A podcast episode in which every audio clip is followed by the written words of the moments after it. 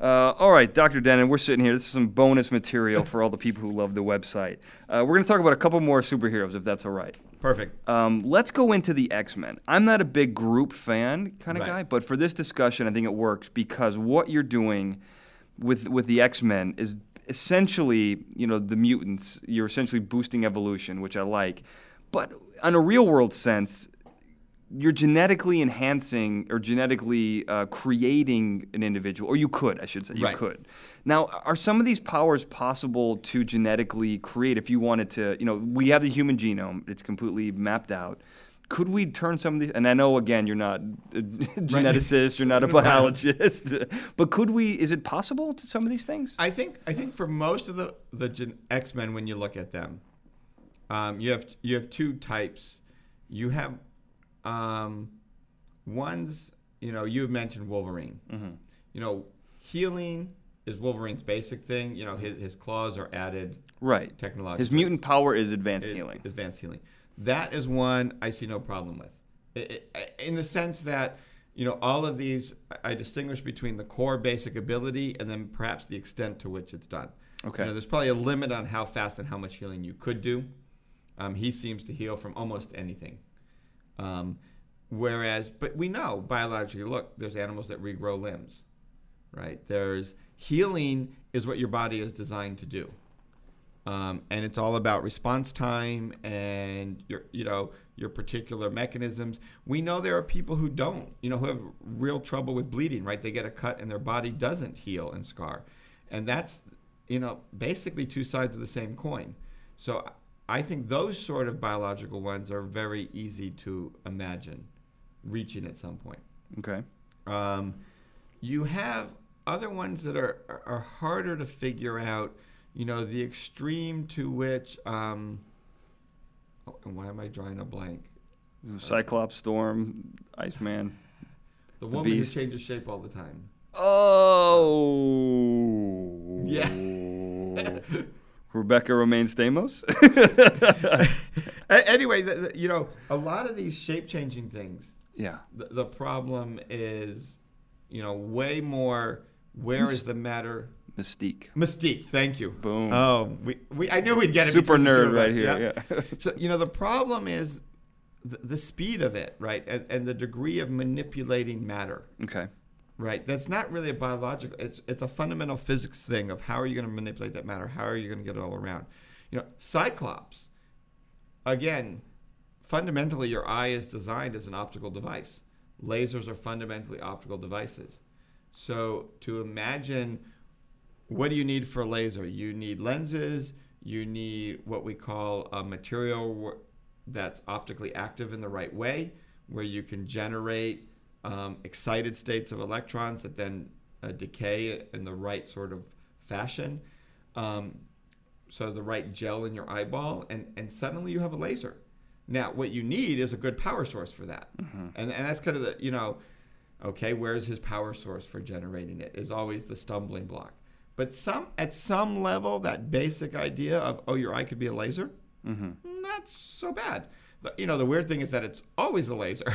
You're right. right, Right. and he needs the glasses. You know, so there's Yeah. there's subtleties there, but um, Toad, right, with his just his tongue, basically, as far as I can tell, is a superpower. right. The Gene Simmons of You the know. comic book world. yeah, exactly. But yeah, you know, okay, yeah, I can make a long, really long tongue.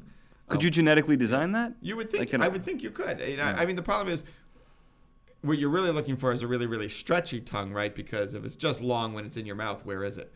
Um, good point. you know, um, we, we we talked a little bit about Storm, um, and again, this the basic ability to generate electric shocks, not so bad. It's it's the controlling of them, Well, she controls weather. and she controls weather, and even so there. You know, again, it's it's what are you interacting with, and is there a sort of a biological analog for that? Like, are you creating humidity? Are you creating adjusting? humidity Yeah. and things like that? And you could imagine that what you're doing is, is fundamental temperature changes, and you could get maybe local weather issues. But how it reaches out and globally does the weather is hard to imagine. So, um, I, I tend to put the X Men's abilities in kind of these two separate categories. The more biologically based it is, probably the more likely you can think of it, it through genetic mutation. The more sort of large ranging energy based it is, the harder it is to imagine how it would occur. How to, okay. So so Iceman and and and you know controlling ice and fire, Mm-hmm. those I almost have a little bit of an easier time with because what you're doing is messing with local temperature. right, yeah, because they're both they're just opposite ends of the same coin, right? Exactly. I mean, there's always always these energy issues. I always want to be clear on that. But but the basic physics of it, you could play with a little bit and and see where you might get. Okay. Now, what about Wolverine? Now, you know the the whole idea that through the Project X Right. project, I guess they they laced his body with a metal and gave him claws. Possible or not? Well, again, the, the, claws, the key step is the healing, Mhm. right? Because they come in and out. They're retractable claws. Yeah. Um, But you could put a hole in there, you know, like a right. You you could do it in different ways where you Yeah. didn't need the healing. Um, I, again, that's one where you're, you know, it's not that far from what we do when we do a hip replacement. yeah. You know, it's it's really the, the you know the the fictiony part of that is this made up material, Right, right. right? That has all these you know super super properties. I believe the word you're looking for is adamantium. Uh, right, adamantium, um, which you know is an interesting idea, but it's certainly true that you, bone, as I mentioned, is already quite strong. One of the things about bone is there's also a certain amount of flexibility involved, which is what you want. So coating it with a metal, metal is kind of an interesting idea. A thin layer of metal, metals. I mean, if you think about gold and silver, they're quite malleable. So you could imagine a, a nice compromise material that is adding a lot of strength to the bone, yet still malleable enough when it's thin um, that it retains some of the flexibility you want. Um, but the basic idea of coating a metal on bone to change your properties is not too crazy. I mean, you want something that's not going to biologically be rejected. The challenge in biology is always getting the stuff you want to do where you want it and not somewhere else. I mean, and that's our huge. I mean, that's our big challenge in drug design, right? Um, I still remember the one time I, I seriously hurt my hip bad enough, uh, and and the doctor gave me I forget what he gave me, but you know, a super strong painkiller for it. And he said, please make sure you don't do any other activity because you won't notice hurting another part of your body. Because this kills pain everywhere, right? I mean, and if you think about it, that's true, right? Oh, when you take yeah. Advil, yeah. your whole body is like getting damped, not just the place yeah. that hurts. Of course. So you have to kind of be careful with that.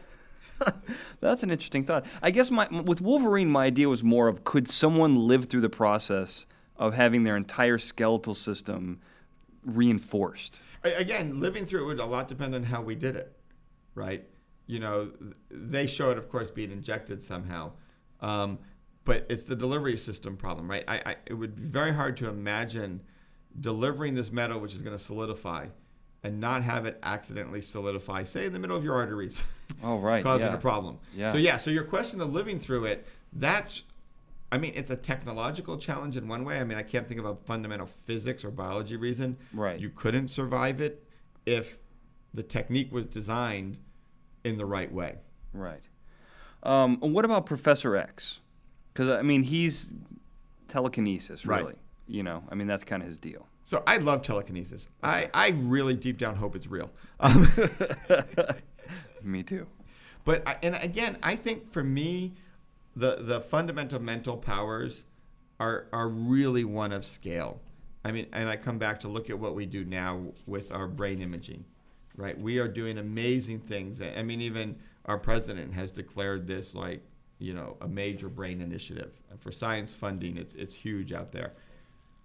We're fascinated by our brains. We would love to understand our brains. Um, you know, reading minds has been around, I think, since people could write and think and tell stories. Um, moving things with your mind has been a goal. Um, and we know the brain is electromagnetic, and as I said, that generates signals. And there's a sense in which maybe those could be used. But it, it's one of those funny things. One of, one of my favorite things to talk about is Yoda lifting the X-wing out of the swamp hmm right? He's using the force, but the laws of physics still apply. And, and as far as we know, every time you apply a force to something, there's an equal force back on you. And we don't know any examples of where that's violated.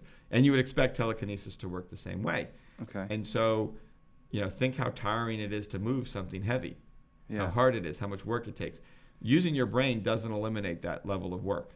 That energy is still needed to do it. Mhm. That force is still, in a sense, back on your body, and you would have to support it. So, in my you know sort of fantasy world of telekinesis, it, it would never quite work the way you see it. I think in the superheroes where they're just flinging stuff around. Mm-hmm. Now a lot of times they show them having to struggle or, or, you know you squint right, Right. but but there's never that back reaction on them. There's never the recoil we talked about, which there should Okay. be Okay. right? There's never them having to deal with that. And there really isn't, it's hard to think, again, if it ever did exist, you would think it would be fundamentally an electromagnetic force, Mm-hmm. which Mm-hmm. it, you know, charges only act with other charged things. We've talked about magneto. Not clear how the telekinesis would interact with everyday neutral objects.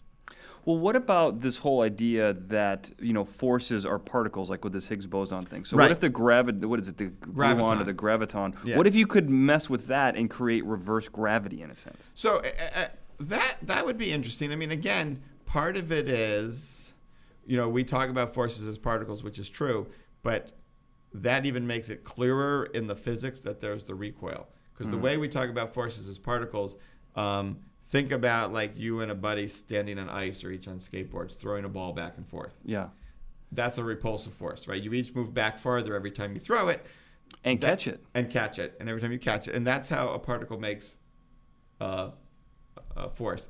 Attractive forces are harder to picture with particles, but it works as well. You're basically throwing the objects um, backwards, Mm. um, and then you move towards each other, and and it works out.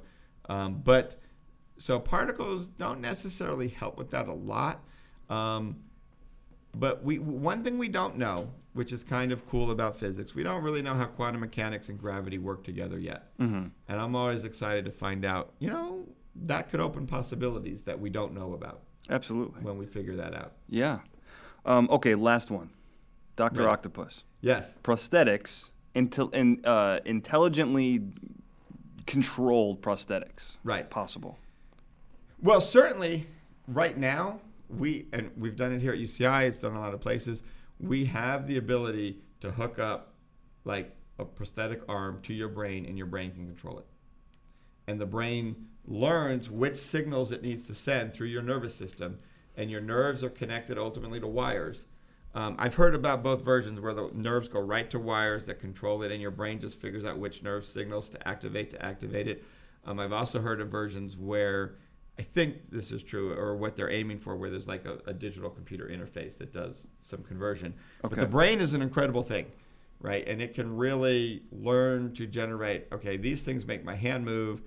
Maybe I need different signals to make a robotic hand move. But we can now connect our brains to prosthetics and control them. And they'd be stronger than an arm, right? And they'd be stronger. Than that. Now they're still attached to the arm. I mean, the one thing about Well, Dr. Dr. Octopus, Octopus, yeah. is his, his uh his center of mass is kind of in a weird place. He has to be real careful with his arms, or he just falls on his back and can't get up. that's true. I guess that's really true. Um, but but basically, you know, that's a natural extension of technology we're already doing. Wow. So Dr. Octopus is in our future. Is in our future. Hopefully not quite hope not. as he is. right. Um, all right. Well, that's thank Dr. Dennin. Thank you for taking these Oh, couple you're extra minutes for me. All right. Thank you.